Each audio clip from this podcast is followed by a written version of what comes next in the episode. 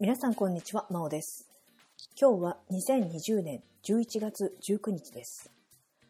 え今日からはシーズン2として少し番組の趣向を変えていきたいと思います。えこれまでは移住して有機農業を始めた経緯に主にフォーカスしてきましたが、今後は有機農業のあれこれや環境などについて発信していきたいと思います。今回のゲストはパレスチナで支援活動をされている咲子さんです。咲子さんは支援活動の一環として生ゴミの堆肥化を進めています。インフラがあまり発達していない国では、ゴミの処理は環境にかなりの負担をかけています。実は日本のように焼却処分をする国は割と少なく、多くの国では埋め立て処理が行われています。とはいえ、国土があまり大きくない国にとっては埋め立て地がいずれは足りなくなってしまうのですが、かといって高価な焼却施設を建設したり、ゴミを燃やすために化石燃料のエネルギーを使うことは経済的に負担できないという状況があります。その中で生ゴミを堆肥化して資源として活用するという方法が注目されています。咲子さんは私の師匠の橋本さんの生ゴミ堆肥化の技術を採用しており、そのため橋本さんがコンサルテーションという形で関係していることから、今回橋本さんと一緒にいろいろお話を聞かせていただくことになりました。また、生ゴミの堆肥化だけでなく、パレスチナでの生活の様子についてもいろいろお聞きしました。パレスチナというとなんとなく紛争地で荒廃したイメージを持ってしまっていましたが、実際の咲子さんの現地での経験は私が持っていたイメージとはかなり違っていました。それではどうぞお聞きください。Interview. Interview. Interview. えーそれでは今日は、えー橋本さんの家に来ていますそして、えー今日はパレスチナから咲子さんがいらっしゃっています咲子さんこんにちはこんにちは。はじめまして。はじめまして。そして。橋本さんもこんにちははい、こんにちは。はい、なんかおとなしいですね。どうしちゃったんだろう。はい。で咲子さんは、えーパレスチナに今住んでいらっしゃってでパレスチナで生ゴミ堆肥の活動もしとかあとまあそれ以外にも活動いろいろされてるんですよね。はい。はい。食住の授業だったり、はい。あと学生に対する環境教育とかもはい。やっています。はいじゃあまずですねなぜパレスチナなのかっていうところからお聞きしたいんですけれども、えー、とパレスチナに行くことになったきっかけっていうのを教えていただけますか？パレスチナに初めて興味を持ったのがはい。高校生の時でした。めっちゃ前ですね。あの恩師で、はい。昔ジャーナリストだった先生が、はい。あのノーム・チョムスキーっていう、うん。も言語学者。う 言語学者のチョムスキー、チョムスキーの、マニアックなとこ来ましたね。あ猫です。ははい。本をあの、まあ、おすすめしてくれて、うん。でそれで私た私が今まで持ってた、まあ、アメリカの自由とかっていう、まあ、なんとなくのイメージが壊れた瞬間が高校3年生でした、えー。すごいね。目覚めたよね、その時ね。目覚めました高校ね、3年生でチョムスキーを読むってすごいですね。はい、はい。でそれで、えっと、アメリカのユダヤ人に興味を持って、でそこから、まあ、イスラエル。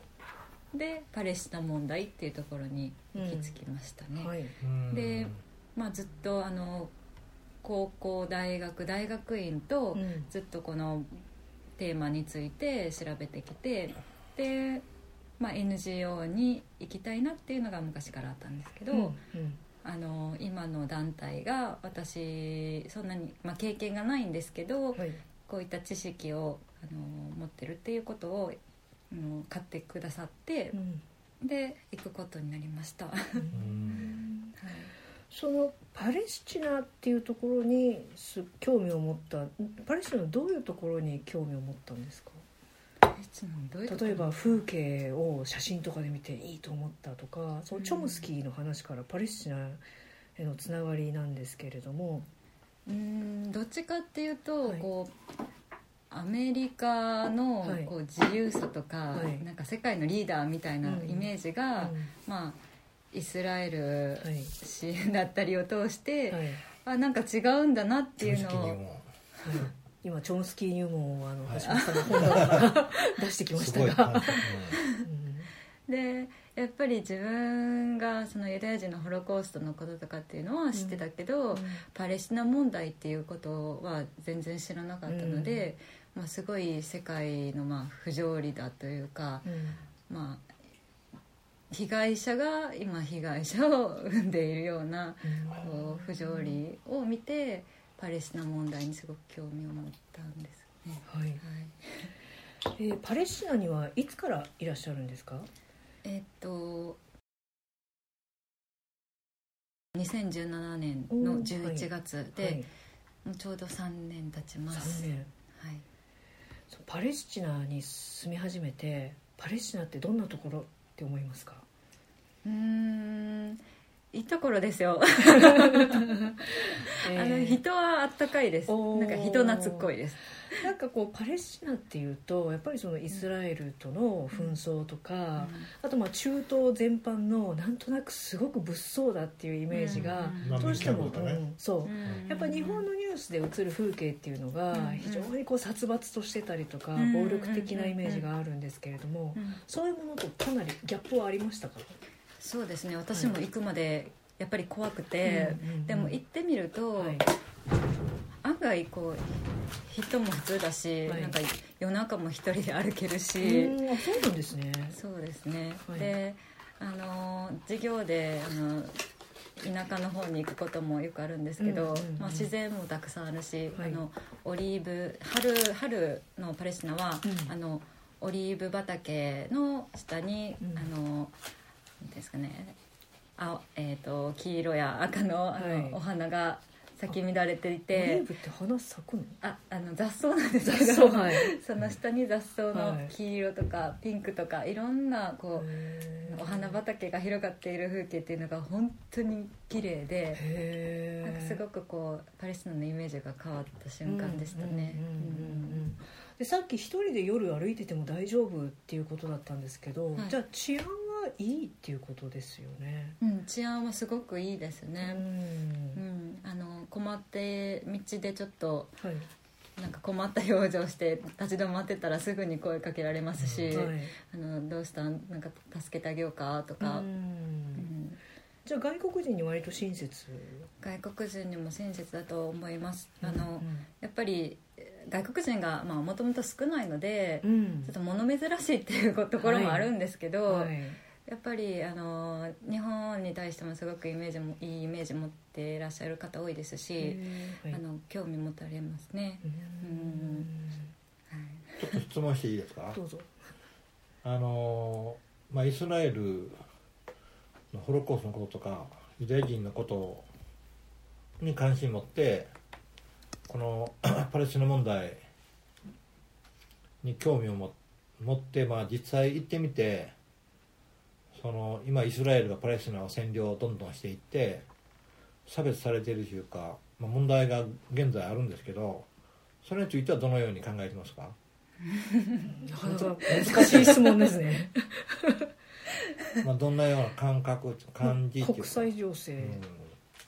どうしようもないやっぱりどうしようもないねそのホロコーストですごくまあユダヤ人が差別された人たちの国がまたうん歴史的に同じようなあの力の弱い軍隊を持たないパレスチナっていう国を、うん。まあ、いいろんな状状況で、まあ、電力とか、まあ、先あいわゆる電力とか、まあ、水とか食料とか、まあ、土地を収奪したりとかどんどんパレスチナの生活圏を脅かしてるわけよね。うん。それに対して国連ではそれまあ良くないことだっていうふうに言われてんだけど、まあ、イスラエルはどんどんその占領を進めているんだけど、まあ政治的なことだからサッコさん個人としては、まあ、どうしようもないと思うんだけどこの実際まあいるあのパレスチナに住んで、まあ、何ができるかというか、まあ、今一つはまあ生ゴミリサイクルの活動をされてるんやけど、実際生活をしてみて、まあ、パレスチナでこのイスラエルとの関係も含めて、まあ、共存するしかないなっていう、まあ、そういう話が多いと思うんですけども何ができるというふうに思います？あのパレスチナ問題ってやっぱり難しいのが、うん。こう占領とかってうん。イメージがつきにくいんですよね、うん。でやっぱり住んでみないとその占領で自由が奪われるこう生活っていうのがまあやっぱり外からだと見えにくい。うん。でまずそれを分かってもらうっていうことが、まあ、自分たちがこう住みながら発信していけることなのかなっていうふうに思ってます。うん。でうん。まあ難しいですよね。でもその占領されて、うん。まあ、自分たちの国の自由を奪われるっていう、それ具体的にどういうことですか？例えば行動を制限されちゃうとか、うん。外に出れなくなっちゃうとかうん。喋、る言葉とか学校の教育方針とかそういうことですか？そうですね。もう生活のすべてだと思います、まず一番大きいのが移動の、えー制限、うん。で、えっとまあ、パレスチナ人はあのかなり移動が制限されていまして、えっと、検問所うん。うんでそのパレスチナ内でもその移動の自由のなんていうんですかね。関所みたいなとこがある関所みたいなところがたくさんあるんですね、うんうんうん。西岸地区だけでも700箇所あるというふうに言われています。でその国の外に出るのもやっぱりあの、ね、検問を通って行かなくちゃいけないので、うん、なんかその今コロナであの移動の自由が、うん。まあ、皆さんねあの奪われるこうしんどさって分かってもらえたと思うんですけど特にあのパレスチナのガザ地区なんかは2006年以降からあの、えっと、イスラエルによる、えっと、封鎖っていうのが続いていまして、もう13年うん、近くになりますかね。ね。はい。でやっぱりガザ地区の方がおっしゃってたのは、まあ、コロナでみんなこうガザの生活が少しでもイメージできたんじゃないかっていうふうなことをおっしゃっていて、うん確かに。私たちも今県外移動とかできないですもんね、うん。そうですよね。海外にも行けないですし。いけないですね。うん。ん。で、まあ、あとは、まあ、アラビ、まあ、こう言語のことをおっしゃってましたけど、はい。やっぱ例えば標識にうんからどんどんアラビア語が消えていったりとか、はい。こうなんかこうなかまるでなかったかのようにそこに存在しなかったかのようにこうどんどんどんどん視覚的にもやっぱ消えていく。はい。でそこにこう例えばなんていうんですかね遺跡みたいなのがユダヤ教の遺跡みたいなのがあったのをこうこうあたかももう何何何年前からもあったようにうん。こう示すことによってはい。こ観光う地が来るとか。そうですよね。うん。観光を誘致したりとか。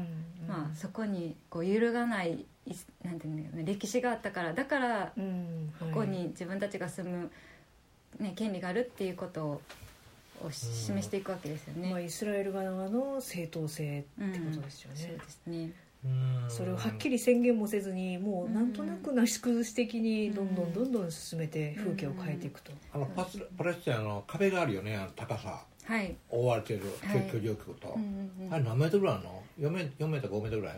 えっと、分離壁が8メーターと言われてます、高っ。でベルリンの壁よりも、うん。あの高い壁って言われてる。ベルリンの壁って登ったりしてたもんね。はい、だから登れるような高さじゃないってことだよね、うんうん鉄板だよねね。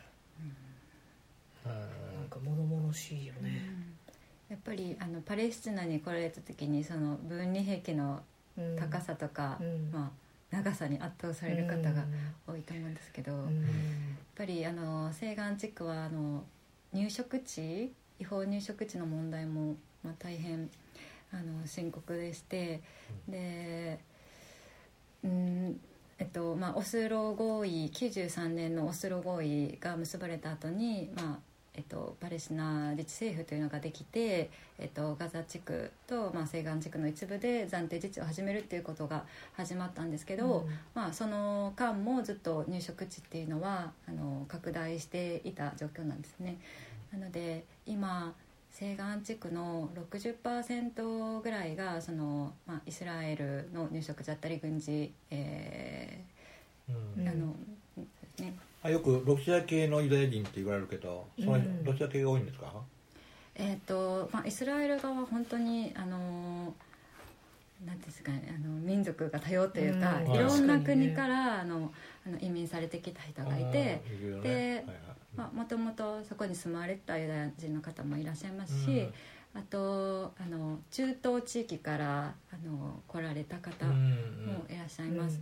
うんうんあのやっぱりイスラエルが建国されて以降やっぱり中東内中東地域の内部でもその追い出されてしまったユダヤ人の方もいらっしゃいますし、うんまあ、すごいこう差別が、ね、差別を生むっていう、うん、なんかそのパレスチナ人の間にもやっぱりこうイスラエル人イスラエルからこう差別されることによってこう差別がこう内面化してしまって違う差別が生まれる時もあるありますし、うん。やっぱりはいまあ複雑ですよねって一言で言っちゃうのはあまりにも単純なまとめになっちゃうんですけど うん本当にやっぱり住んでないとわからない空気感っていうのはあるんですね。うん、そうですね。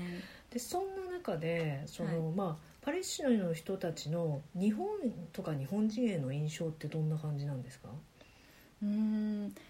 あの日本のことをあのえプラネット・オブジなんだ？アース、はい。プラネット・オブ・ジャパンか、はい。あの違う惑星から来た人って よあくー言ってて。へ何 ですかね、どうして？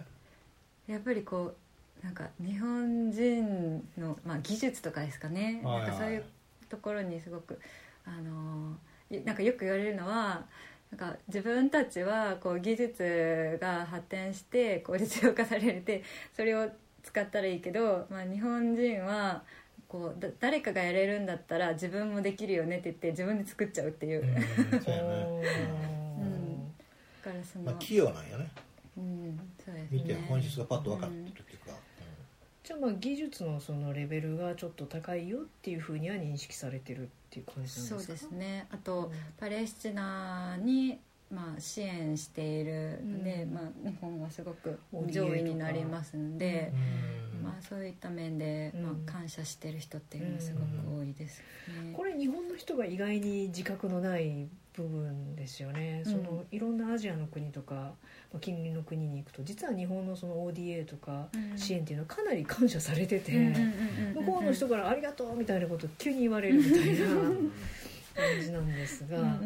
でその中のその支援の一環として今咲子さんは、えーいろいろ活動されていると思うんですが、はい。えーとまあ、生ゴミ堆肥の活動もされているのではい。そのことを教えていただきたいんですがじゃあその、えー、と生ゴミ堆肥始めようってなったその背景っていうのを教えていただけますか？はい。あの先ほども言いましたけどい移動の自由とかある中で、まあ、物流とか、まあ、ゴミの移動も大変になってくるわけですね。はい。でやっぱそういう占領の背景からはい。ゴミの処理が難しいっていうのがまず一つあります。はい。もう一点はやっぱり、まあ、生活スタイルが急激に変わったっていうのはあると思うんですけど、うん。いきなりこうプラスチックとかが生活の中に入ってくるわけですよね。ってなるとうん。今までなんかこうこう食べたものの,、ね、あの包装紙とかすぐに捨ててたのが、はい。こうなんかなんか葉っぱとかで包んでたようなものが、うん。こう全部プラスチックに変わっていくわけですよね。うん。でそれでみんなこうポイポイ捨ててしまうわけですよね。ゴミ捨て、うん。ポイ捨てを。でまあその発展している部分とこう追いつかないこううん。意識の部分がこうズレが生じているのもあると思いますし、うん。またそのそれが親から子に伝わってこうあんまり環境意識が根付いてないっていうのはありますね。でそういったあのところから、まあ、ゴミの問題もすごく大きくなっていて、でえっとはい。ゴミの処理というところにあの注目したのが、あの最初でした。やっぱりそれは行き来ができないからうん。ゴミを捨てにい、まあ、運び出すこともできないし、でかつもともとは埋め立てですか？ゴミもうずっともうほぼ、えー、99%ぐらい埋め立てになると思います。リサイクル率が1%以下なんですね。でえっとななんですか？世界的に見ても多分あの焼却してるのって日本すごい少ない実は。あー10%ぐらい。10%うん。日本も焼却ですけど、そうそう。でなので基本的に埋め立てなんですが、あのちゃんと政府が処理あの管轄してるゴミ処理施設とかっていうのもまああんまりなくって、うん。すぐに限界値を超えてしまうので,、うんうん。でかつその輸送費がかかるというので皆さんこう埋め立てかつこう野焼きにしてるっていうような、それがまあ少ないよね。野焼きやってるっていうのは。うん。埋め立てるのはいいけど、はい野焼きって僕が行った時にタイヤも全部燃やしてるしびっくりしたよね。うん。何でも燃やしちゃうみたいな何でも燃や全部一緒ですね。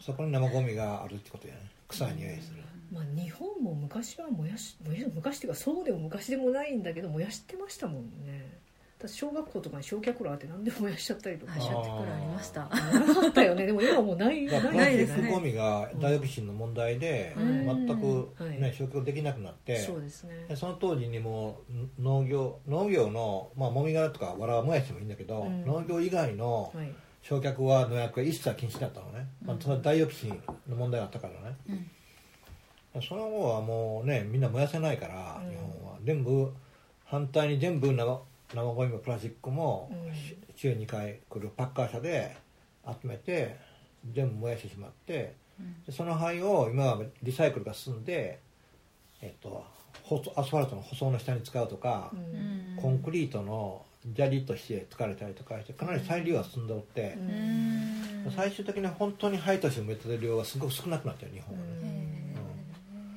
うん。大体燃やすとね大体23%ぐらいになるのね、あの容積比が燃える、はい。だからまあ燃やすのはすごく一つの方法なんだけどかなりエネルギうん。ー使うし、あとのその焼却するための、まあ、技術も必要やし、うん。まあ、重油も必要だし、うん。まあ、そういう管理が非常にコストのかかる方法なのね、うん。だからほとんどの国はどどこかに穴を掘るかどこかにまあ埋め立てがい一般的やしで特に今小さな島だと太平洋の中に浮かんでる。そういうところはもう本当にまあ埋め立て場所も限られてきて海に汚水が流れるから、まあ、そういうのはかなり問題やなっていうふうに思いますうん。だからあの家庭から出る生ゴミのうちあ家庭から出るゴミのうち、生ゴミさえなければあとは腐るものがないのでうん。あとはまああのペレットの焼却もできるしいろんなもの使えるんだけど生ゴミがあるためにまああの外でまあ埋めてるっていう状況やなと思うね、ううん。んそうですね。パレスチナでもその家庭から出るゴミの 60%65% ぐらいが生ゴミなので、うん。私たちもその生ゴミを処理さえすればまあ後の他のゴミの処理がうまくいくんじゃないかとか簡単になるんじゃないかっていうふうに思っていて、えっと2017年でしたっけ？に橋本さんあのパレスチナに来ていただいてで現地の農家さんとかそうそういろいろ。行政の方に。楽しかった 堆肥作り。あの学生にも会います。が学生もおって、はいゴミ堆肥の作り方を教えてもらった、そうそうえそう。一回ってね。ーその時のそのパレスチナの学生さんたちっていうのはどんな感じだったんですか？あんまりね僕はあの時はつながりがなかったね、まあ僕の講演講義来てくれ,、はいくれたので途中で帰ってしまったり、そうなんだ。まあそれはまあ授業の関係上ねあはいはい帰っていったので、はい。あまり学生との付き合いはななかったなとおー。あの今の授業地に入る前以前にあの行ってた授業地3年間あの環境教育っていうのをやってたんですけど、うん。やっぱりこう3年間で学生たちがこう変わっていく姿とか見るのがすごいこうモチベーションにはなっていいました、はい。なんか大変な作り方。入ってますうん。えー。変わってくる少しずつこうそれなりの教育すれば。変わっていきます。で英語 OK なそのみんなは？基本的にはあのアラビア語も英語も喋れる現地スタッフが通訳で入ってくれるんですけど、うん。うん。えーどういう話関係教育でするの？ゴミ問題とかいろんなことがあると思うけど。やっぱりそのコミュニティの中にどういう環境問題があるか、まあ、前の授業地はあの石切り産業が盛んだったので、もう夏に行くと真っ白になるんですそうなねの。よ驚く。街中真っ白。ふ粉塵ってこと塵石の粉で。なんか体に悪そうですね。毎回行くたびにあの 寿命が縮まってるんじゃないかと思ってあ大理石なあそこ。え？大理石？大理石ではないです。ただあのエルサレムってあの石積みの石街積みなんですけど、ん。あのこう決まった石しか使えない、まあ、高級な石を使ってるんですけど、うん。あそこに結構あの出してて、ううん。ん、あの良質なあの変色しないあの、うん。えー、と石、それはまあパレスチナの収入源になってるわけやね。うん、そうです大きなねね。うん。特にそこの地域の人たちは、まあ、環境問題っていうのはあるけど売れるから、うん。もうどんどんどんどん切り出して。うん切り出して。うん。でやっぱり一回こうあの土地を切り出してしまうと修復にもう何十年もかかってしまうわけですね。それを埋めるのにね。うん、で最終的に埋めてやっぱり土に戻して植林したりもやってんの？そこまでは全然行ってないですね。ううん。ん。やっぱりこの石切り産業が盛んになり始めたのもここ30年ぐらいの話なので、うん。それはどんどん今も進んでる。行政じゃなくてどっかの会社がやってるわけ？あの行政も会社もやってますね。かかって、ううん。んうん。そんないい石が取れるんやね。いい石が取れるんですよね、うん。えでそれがそのイスラエルの街並みに反映されると。ーうん。美しい石造りの。うんで、まあ、生ゴミにちょっと話を戻しますが、えー、と生ゴミ堆肥その地域で始めてはい。じゃどういった形で今やってるんですか？その何世帯ぐらいの人にどういう形で生ゴミを提供してもらってるんですか？今事業がまあはい2年目なんですけど、はい。まあ、実際やっぱコロナの影響が大きくて、うん。じなんていうのねあの1年弱ぐらいのまあ活動期間で、えっと、最初はあの街中の商店を対象にして、で、えっと、八百屋さんとかからゴミを生ゴミを集めて、うんはい。でその商店を中心にして住民の方にも1年目は知ってもらおうっていう活動でした。はい。で2年目はその今ちょっとなかなか活動があのまあ遅れてるんですけど、コロナで。コロナで、はい。あのなんですかね、えっと世帯数はまだ、まあ、30ぐらいなんですね。30世帯ぐらい関わってるんですね。はい。これは、えー、と一時処理をした状態ですか？それともする前のもう生ゴミの状態で集めてるんですか、生ゴミの状態で今は集めてます、はい。で本当はあの一時処理っていうか、うん。まあ、床材、はい。あのを配布してっていうのを最初の方はやっていたんですけど、うんぱりあの生ゴミに違うゴミが混入していることが多かったりして、はい。やっプぱりそのままそうですね、でそのまま集めるともうあの分ける作業が大変でうん、うん。それぐらい張ってくるの？結構入ってますね。逆にそのままくれと。こっちで分けるぞと。プラスチック類？プラスチック類とかあと紙とかですか？紙とかもいろんなお菓子のうん。うん包み紙とか。包み紙とか、何でも入っちゃってる、うん。それ説明して渡した時点でこんな感じなの？あのーモニタリングに行くと少し改善されるんですけど、うん。やっぱりゼロにはならないのでまあそこは根気よく続けていくしかないんですけど。まあ、最初にふるいかければね別に問題ないと僕は思うんだけど貼っとってもね。ああ最後の最後に古いですか？もう最後ふるいかければ問題ないからあんまり協力してもらった方がいいなと思うね。うん。それでいい堆肥が帰ってきた時にうんプラスチック貼ってると畑にそれがね還元されるからっていうことを説明すればうん。初めはそこで協力してくれると思う。でも堆肥が欲しければね。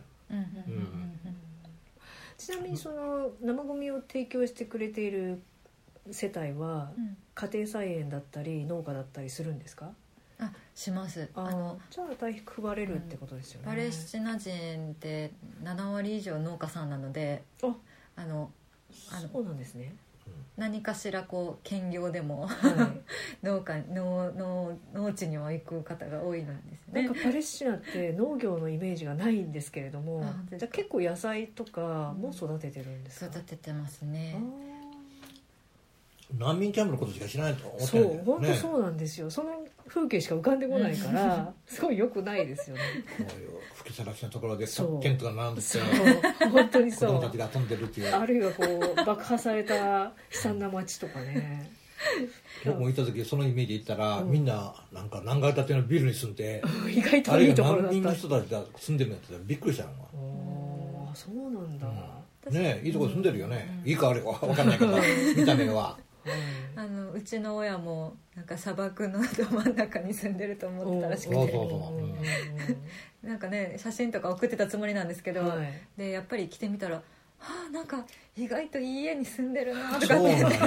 びっくりした。よいやでも作られたイメージだよね。そうね、うんそうなんですよね。なんかやっぱ旅を自分でしなした方がいいなと思うのは本当に行かないと分かんないこといっうんぱいあって本当に。百聞は一見にしかずで、そう空気感っていうのはやっぱり行かないと分かんないですね。そうですね。うん。なんか、まあ、ラマラはすごいあラマラっていうのがパレスチナの、まあ、都市部になるんですけれども、私は今そこに住んでいましてもう、まあ、格差がすごいというか 金持ちはすごいあそうなんだ。桁違いの金持ちとかやっぱいるので。何で稼いでんの？何で稼ぐの？なな石油？違う？え？石油か？ビジネスとかあと政府の人とかもお金持ちそういますしえ？政府政府で働いてる人。政府関係の。政府関係者とか、はいあうん。金持ちいますね。うん。で高級車が走ってるとかまああの本当にイメージないと思いますえけど。高級車って何が高級車なんですか？パレスチナでベンツとかそういうことですか？あももっと上のえロールスロイス的なやつ。ロールスロイスとかなんかランボルギーニとかえー。たまにやっぱ見ちゃいますよね。ランボルギーニ？日本車はどえー日本車はもうあります。う 韓国車が今増えてますかね。マツダが多かったんだよね。あ松田も見ますね。ま松田はあのパレスチナ問題あった時に、はい。松田だけ引き上げなかったもんでトヨタとかはい。日産引き上げたんやけど、はい。松田だけ残ったもんで松田の人気あるってあそういう確かに松田は見ますね。うん。最近はやっぱ韓国車が多い気がします。ヒュンダイとか。ヒュンダイ、うんキアキアうん。うんそうなんかね外国に行くとね走ってる車が意外と違うっていうのがねうん なんかこう面白いというか。あまあ、でもやっぱりベンツのこう人気は絶大な気がしますね。まあうん。あれはなんかどこの国でもベンツ作られたブランドやよね。いやううんまいブランディングが本当に上手ですね、まあ、ベンツやけど生ゴミやね。はい。でまあそのじゃあ生ゴミやっててどうですか？その周りの近隣の皆さんの状況とかって何か改善とか見られますか？うーんやっぱり時間がかかるなって思ってます、はい。まあ言うても1年ちょっとですもんね。そうですね。あでもあの以前の授業地ではやっぱり学生たちあの本当になんかね学生に教えると近隣にも伝わるし、はい親にも伝わるんで、うんやっぱり子供の教育って大事だなってうん。思っていてのボリビアのキーさんっていう方がゲストで出てくださった時もやっぱ同じようにおっしゃってましたね。やっぱお子さんを学校で教育してもらうとうん。それがもう親にも伝わってうん。地域にきちっと伝わるのでうん。学校から攻めましたっていううん。話でやっぱ子供って素直だしうん。で真面目にやるんでしょうまあねお金につながってないしね。確かに。うん。うん。そうですね。うん。損得考えないでやってくれるんですねあとなんか楽しんでやってもらえる風にこっちが工夫すれば、うん。なんかあの分別だって、はい。こう合っていれば嬉しいわけですよね。あなんかゲゲーム的にやれば、はだうからもっともっとその学生のその環境教育って増やしていきたいんですけど、うん。まあ、今ちょっとこうコロナで、まあ、学校が、ね、休校になっている状況が続いていたので、あのーまあ、どういうふうに学生たちを取り込んでいけるかなっていうのが、うん。まあ、一つの課題だと思いますね。あ、サッコさんがね、はい。まあ、生ゴミリサイクルと、まあ、学生の環境教育を通じて、まあ、今後パレスチナで、まあ、生ゴミリサイクルをまあどういう形でねうん。進めていくのがいいかなというふうに考えてますか？どのようにうん。進めていけばいいかなっていうふうに。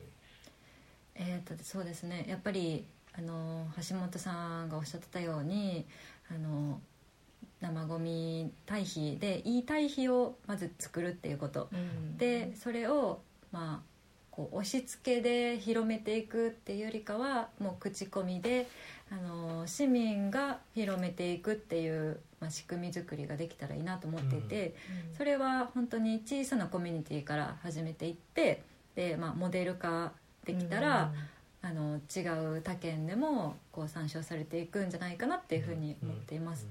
うん。なのでまずはその一地域でそのモデルを生む活動を続けていくっていうことが大事だと思いますね。その今活動している地域でその行政が大社を作ってくれたっていうことなんですけどそれはすごい進展だなっていうふうにまあ僕は思うのねでその行政の人と今後どういうふうな形で組んで今やっていけばいいかなと、えー北足浦。はい。北足浦地あ北足浦地域というところで活動してるんですけど、はい、あのすごい行政の人たち協力的で、あのなんていうんですかね。例えば植樹とかするともうすごい参加率なんですね。参加率もうん、すごいし。うん、だからコミュニティのためにみんな何かしたいなっていう一般の方が食事に来るの？はい。うん。であの行政も例えばあの、まあ、コンポースト作りインフラ整整備がとても重要ですよね。で電気だったり水だったり整備はすごく率先してやってくれてます。なのでうん今後は何て言うんですかね。もうちょっとこうメディアとかもうまく利用しながら、あの今行政だけじゃなくって政府からも少し注目してもらえるよううん。に、あのやっていけたらいいなっていうふうえに思っーやってぱりいます、政府はやっぱりうん環境とか農業の面でうん。政府が動かないと本当の意味ではなかなか定着しないと思うね、ひうん。広がりも少ないし、うん。まあ、だけど今言われたようにやっぱり小さな地域でも、うん。まあ、生ゴミリサイクルして、まあ、いい対比ができるっていう、まあ、うん。そのシステムっていうか、うん。流れをコンパクトでもまあ完成させることが、うん。次のステップいけると思うので、はい。まあ、ぜひ進めてほしいしまた問題あったら、まあ、メールなり電話で話しながら、僕も支援したいなと思います。ありがとうございます。本当に心強いです、うん。うんうんはい。まー、ちゃん最後に聞きたいことは何かないですか？何ですか？また最後に振りますいねやいやさっきちゃんせっかくこうね日本に帰ってきてでわざわざ今日は三重県まで来てもらってはい。こういう二人のつながりができたので。二人のつながり？なんか意味深な言葉ですね。意味深？意味深ない？何もないよ。いやねそのあの生ゴミ堆肥のことをやっぱり橋本さんが今こんなに近くにいらっしゃるのに実はこの地域ではほとんど進められていないっていう情けない現状があってですね、でやっぱりそのネパールだとか橋本さんが支援されている、むしろ外国とか、うん。あるいは日本でも非常に小さい人口のもうどんどん減り続けてるような集落うでん。やられてるってやっぱこの現状は私はすごい変えていかなきゃいけないってここでまずはやらないとって思うんで、その辺でやっぱ自分もやっていきながら、うん。でこんなアイディアあるよとか、うん。こうやったらうまくやったよいったよとか、うん。そういうことを共有していきながら。うん。ただ生ゴミ堆肥いろんなところで今、まあ、やってる人たちが本当橋本さんの周りで出てきたんで、うん。その辺のネットワークをねまた作っていくといいのかなっていう気がするので。まあ、あの僕としてはね、まあ、生ゴミリサイクルはまあ環境問題にすごくまあ解決策の一つの方法だと思うんだけども、うん。まあ、生ゴミリサイクルがいいことだだからね広めようとかうん。普及しようっていう考え方は僕はもう完全に間違ってるなっていう意識なのね、うん。で先ほどまあいい作家さんが言われたように、うん。やっぱりものづくりあくまで生ゴミは処処理技術もあるんだけど完熟堆肥を作るっていうものづくりでもあるのでやっうんぱりその面でいいものを作ることをまあ地道にしながらそれでいい野菜ができるってことをまあ実証しながらいけば必ずそれを分かる人が現れるしその小さなところから一歩ずつ広げていけば必ず僕は広がっていくと思うので広げる必要もないし、普及する必要もないなっていうのは僕のスタンスなのね、うん。だからまああの僕の技術が全てじゃないんですけど、やっぱり生ゴミリサイクルを通してやっぱり社会を見る目も変わると思うし人々を見る目も変わってくるし、反対に人との活動をやればサッカーさんを見る目とか日本を見る目も変わってくるのでうん。ぜひこれからもやっぱ幅広い幅広い視点でうん。この生ゴミリサイクルを、まあ、進めてもらいたいなというふうに思うね。でできたらまあ僕は、まあ、すごくあの活動している活動というか支援しているうん。あのネパールなんかもうん。できたら行って、うん。まあ、3年間ずっとやってきて大使も作ってうん。それも販売できるような状況に変わってきてるので、うん。そういうのをいっぺん見てもらったらなっていうふうに思うね。うん。うん。ネパール行きますか。はい行きますか。ネパール、うんじゃああのいい関係できたので2人で行ってください行きますかじゃあ英語も通じるし、はい、うん。はい、はい。ということで今日はどうもありがとうございました。ありがとうございました。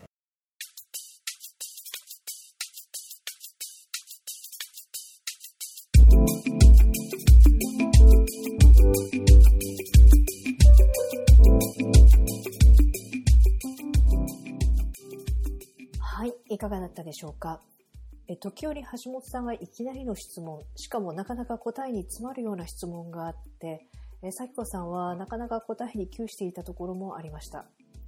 私もえ今それを聞きますか？というところもあったんですがとはいえそこから本質的というか面白い答えを聞けたというところもあって何を問うのかというところがまず重要なのかなと思いました。橋本さんのそういったある意味ラジカルとでも言うんでしょうか、えーそういう問いかけから革新的な対比の技術が生まれたのかなとも思ったりもします。パレスチナは情勢が不安定な国であることから咲子さんが政治的な発言にとても気を使われていてで逆にその様子からとても複雑で難しい状況なんだなということもまた伝わってきました。お話をしてくださって本当にどうもありがとうございます。次回は土について照代さんといろいろ考えてみたいと思います。それではどうぞお楽しみに。